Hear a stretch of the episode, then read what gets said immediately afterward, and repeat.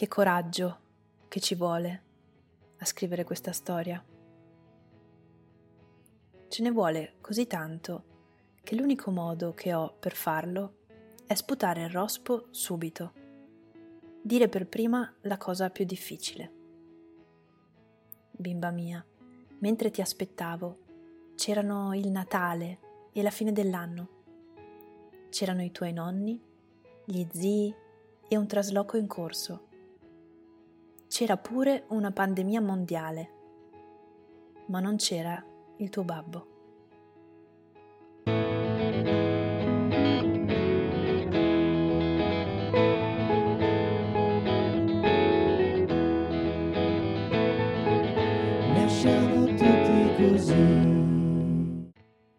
Ciao, sono Dalila. Di mestiere aiuto le madri a dare alla luce i loro bambini. Con me c'è Carlotta che aiuta le parole a mettersi in fila e creare immagini. Siamo qui, insieme, per tentare di raccontarvi che cosa accade quando un bambino sceglie che è il momento di vedere il mondo, o quando è la natura a scegliere per lui. Grazie ai vostri racconti vi porteremo lì dove accade la magia, dove da un corpo se ne creano due. Siamo Dalila e Carlotta e questo è Nasciamo tutti così podcast italiano di storie di parto, stagione 2.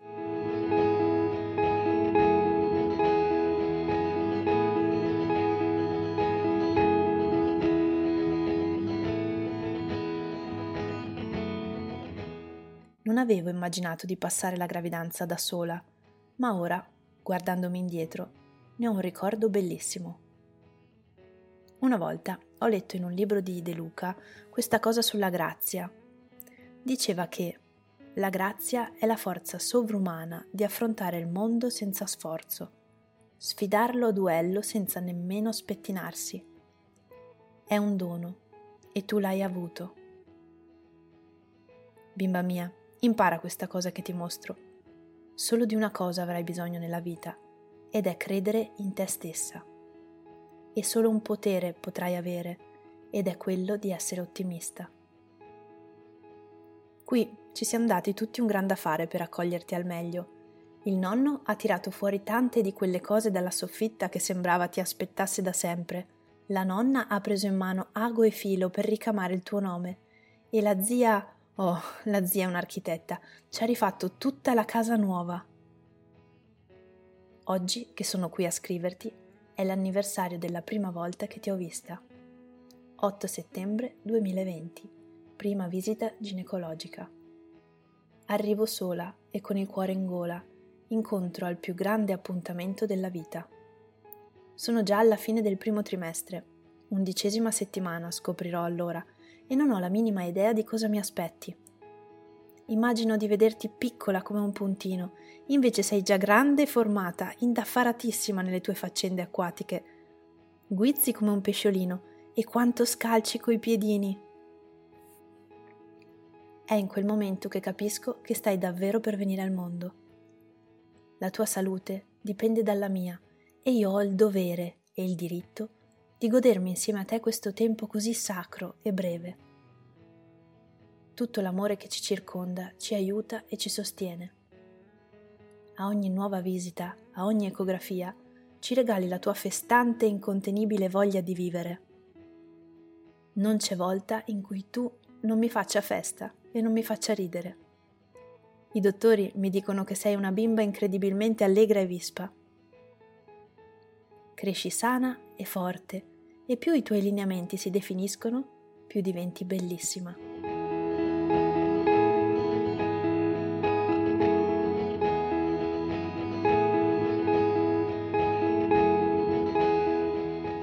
Ti sento muovere in continuazione, soprattutto la sera.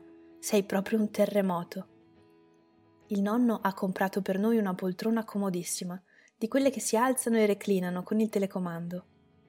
Ci passo serate intere sdraiata, a guardare la pancia sollevarsi sotto i tuoi calci e accarezzarti. Quanto sgambetti per chiedermi le coccole. Sono così orgogliosa e felice di averti con me, in me, un tesoro tanto grande. E sento forte la responsabilità di preservarlo. Una responsabilità doppia. Tu però mi insegni presto a lasciare andare i pesi, vivere più serenamente. Dove non c'è amore, non soffermarti. Ciò che non puoi migliorare, lascialo andare. Hai in te così tanta forza che non mi dai il tempo e il modo di dispiacermi. Vederti crescere mi calma. Tu stai bene, benissimo. E io, per tanti aspetti, sarei stata sola lo stesso. Sei nata nel 2021, l'anno in cui tutte le mamme sono sole. Fatemelo dire e provate a capirmi. Io, da questa pandemia, mi sono sentita protetta perché mi ha resa uguale a tutte le altre. Ad ogni visita tutte le mamme sono senza compagni. Nessuno si accorge di me, nessuno mi fa domande. Non ci sono differenze fra me e le altre mamme. In nessun altro tempo avrei potuto avere una gravidanza così serena come in questo. Poi eccolo lì, di nuovo, il peggio. Ho un fibroma uterino. È lì da sempre, ma nessuno lo ha visto finché, in un mese, è cresciuto tantissimo. Desidero così tanto un parto naturale che, per non illudermi, mi dicono subito che rischio un cesareo. Scoppio a piangere dal dispiacere per giorni, per mesi. Mi sembra impossibile non poterti dare al mondo con le mie forze. E poi arriva il dolore, tanto forte da non riuscire più ad alzarmi dal letto Prendo progesterone per mesi per evitare un parto prematuro. Tu non smetti mai di farti sentire. È il tuo modo per dirmi di stare tranquilla. Anche quando perdo sangue e volo al pronto soccorso e mi affidano al centro per la gravidanza a rischio, i medici mi dicono di stare tranquilla. Il fibroma è enorme e dobbiamo arrivare preparati al giorno del parto, monitorare la sua e la tua crescita vedere in quale posizione ti metterai rispetto a lui e se sarai in grado di girarti. La data del parto è prevista per la fine di marzo, ma a gennaio ho già pronta la valigia.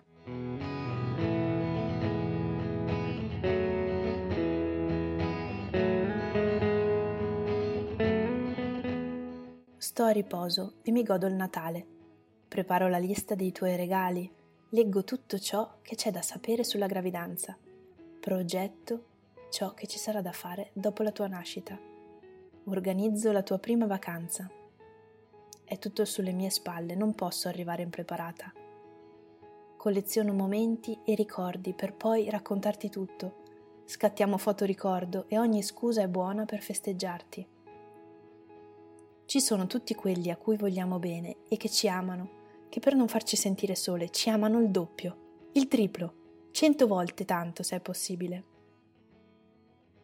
Siamo fortunate e non smetterò mai di essere grata alla mia famiglia per aver costruito intorno a noi un cerchio magico di conforto, aiuto e amore. Dicono che per ogni perdita una famiglia abbia una nuova vita in arrivo e tu arrivi come un dono della vita proprio adesso che la tua bisnonna ci ha lasciati. A ogni visita il fibroma è cresciuto, ma anche tu sei cresciuta. Il fibroma non ti tocca e tu nuoti allegra e bellissima nel tuo laghetto, a dispetto di tutto. Se solo tu riuscissi a capovolgerti adesso, posizionarti con la testa davanti al fibroma, allora potrei metterti al mondo da sola. Ma è una possibilità su mille, non voglio neppure sperarci. Non spero niente, neppure quando il fibroma smette di crescere e non voglio illudermi neppure quando riesci a mettere la testa in giù. A marzo stai ancora nuotando nella mia pancia. All'ultima visita mi dicono che il fibroma si è messo in un modo tale e tu in un modo tale da non intralciarvi a vicenda.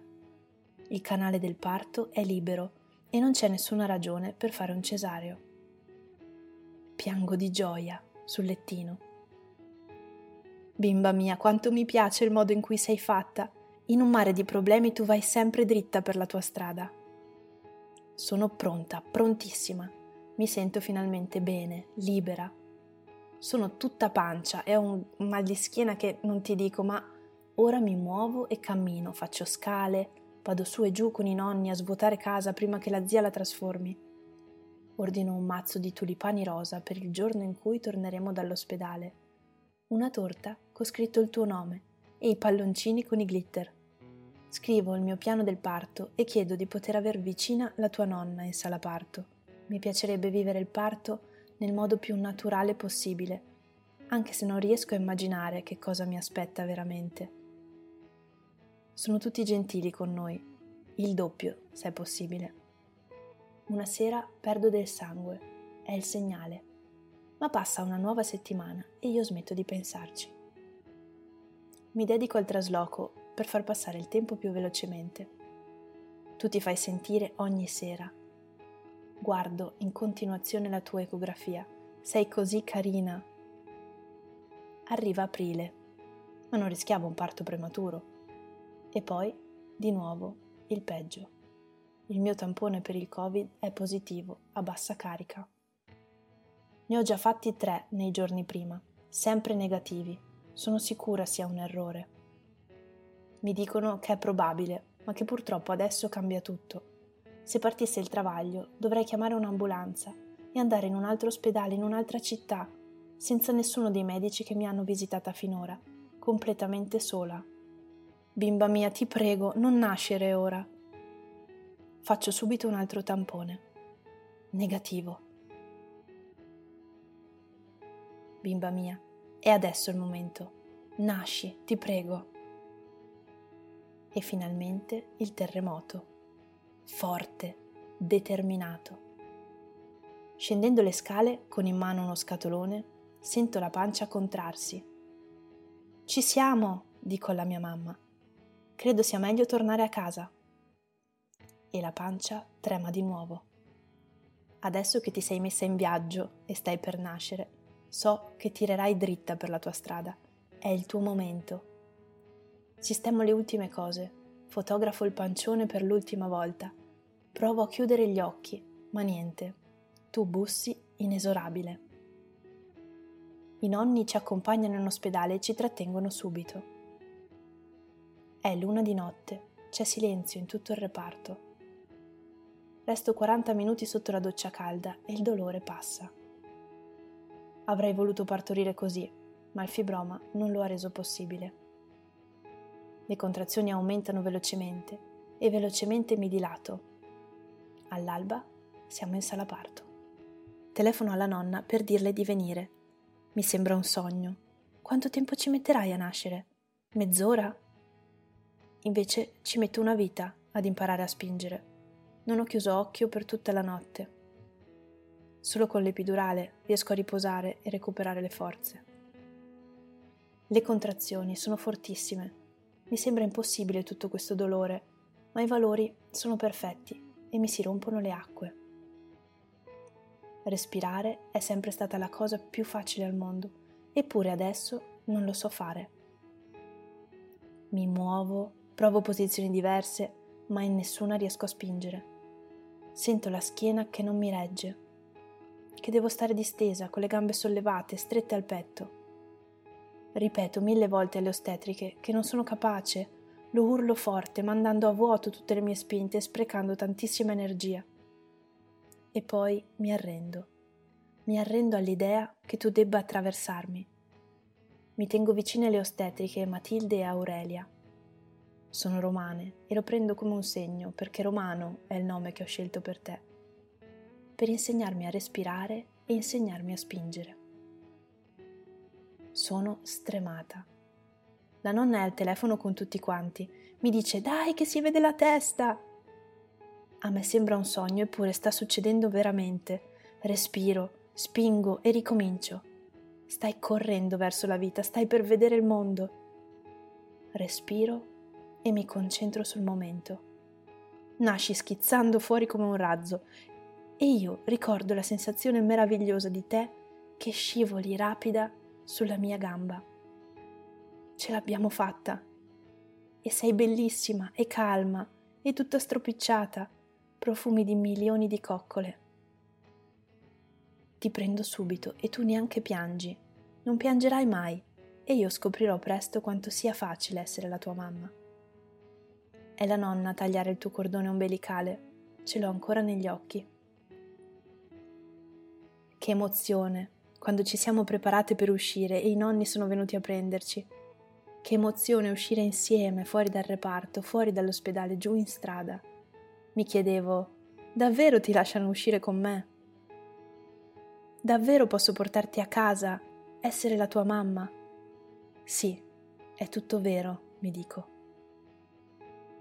Sono arrivata a te dopo mille salite, cieli neri e schiarite, mille deviazioni, mille guasti. Tu sei la mia vista mozzafiato.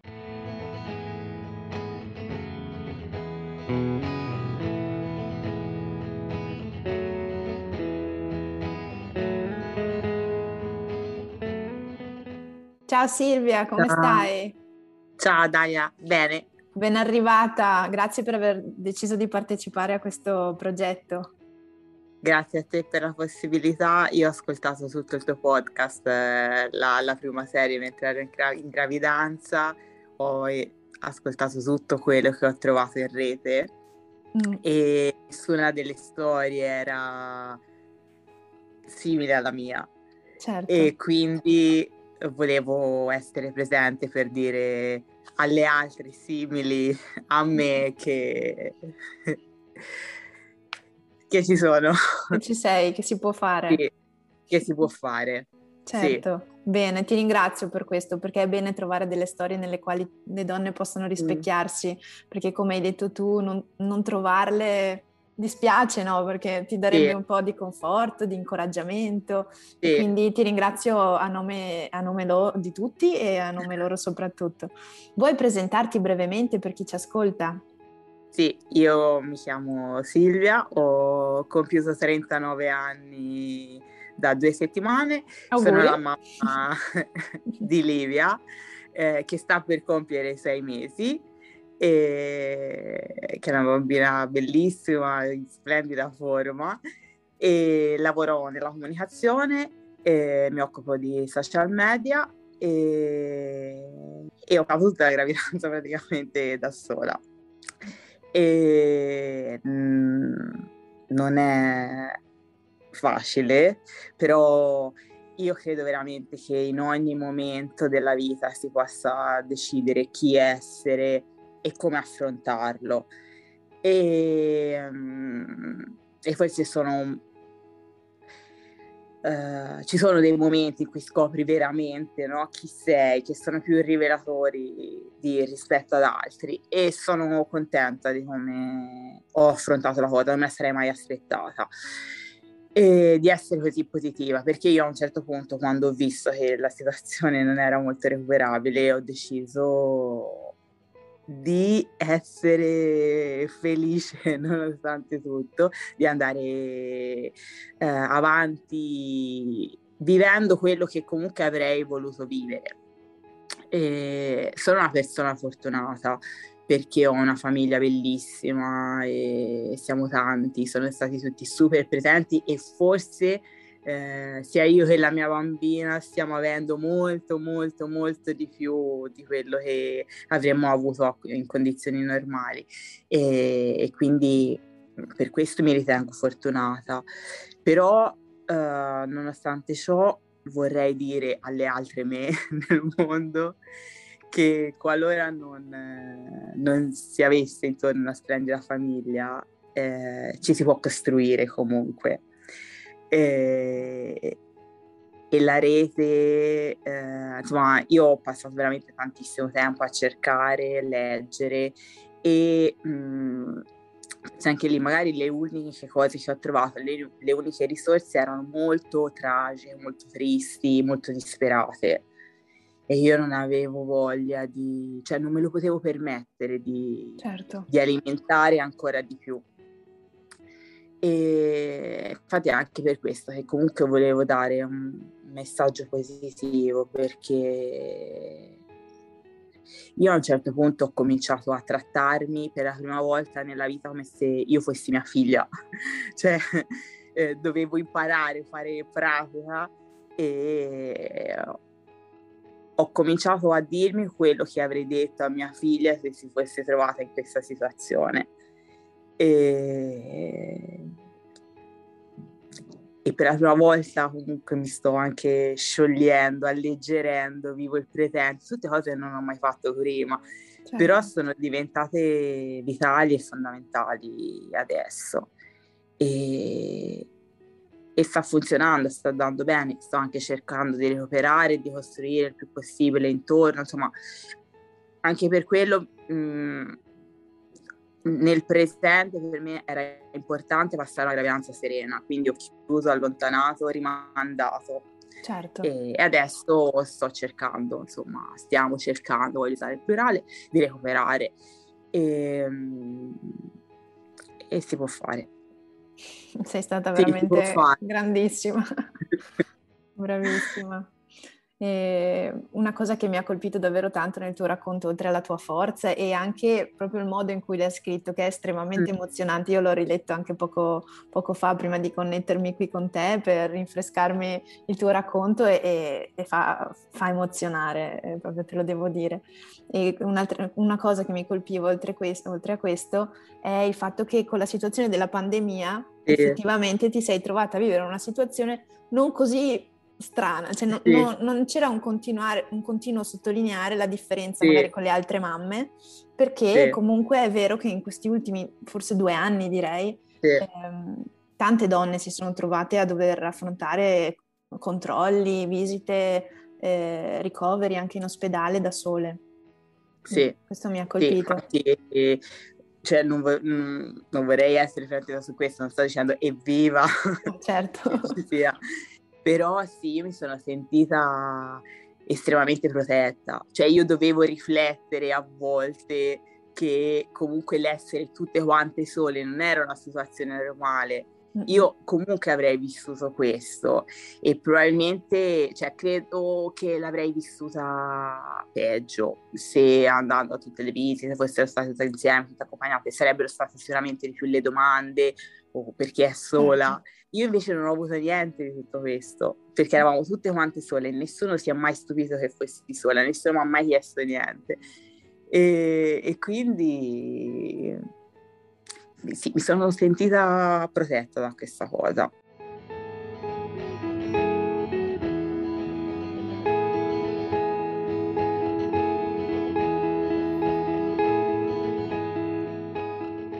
Per ascoltare l'intervista completa a Silvia vi aspetto su YouTube, trovate il link in descrizione. Grazie per aver seguito questo episodio, ringrazio ancora una volta Silvia per il suo prezioso racconto. Grazie a Carlotta che cura con passione la stesura degli episodi. E grazie di cuore a tutti voi che ci avete seguito in questa seconda stagione di Nasciamo tutti così. Se il podcast vi è piaciuto, potete lasciarci una recensione tramite Apple Podcast per contattarci o conoscerci meglio, ci trovate su Instagram come Dalila Ostetrica e Our Life with Blue Blinds. A presto con tanti nuovi ed emozionanti racconti di nascita.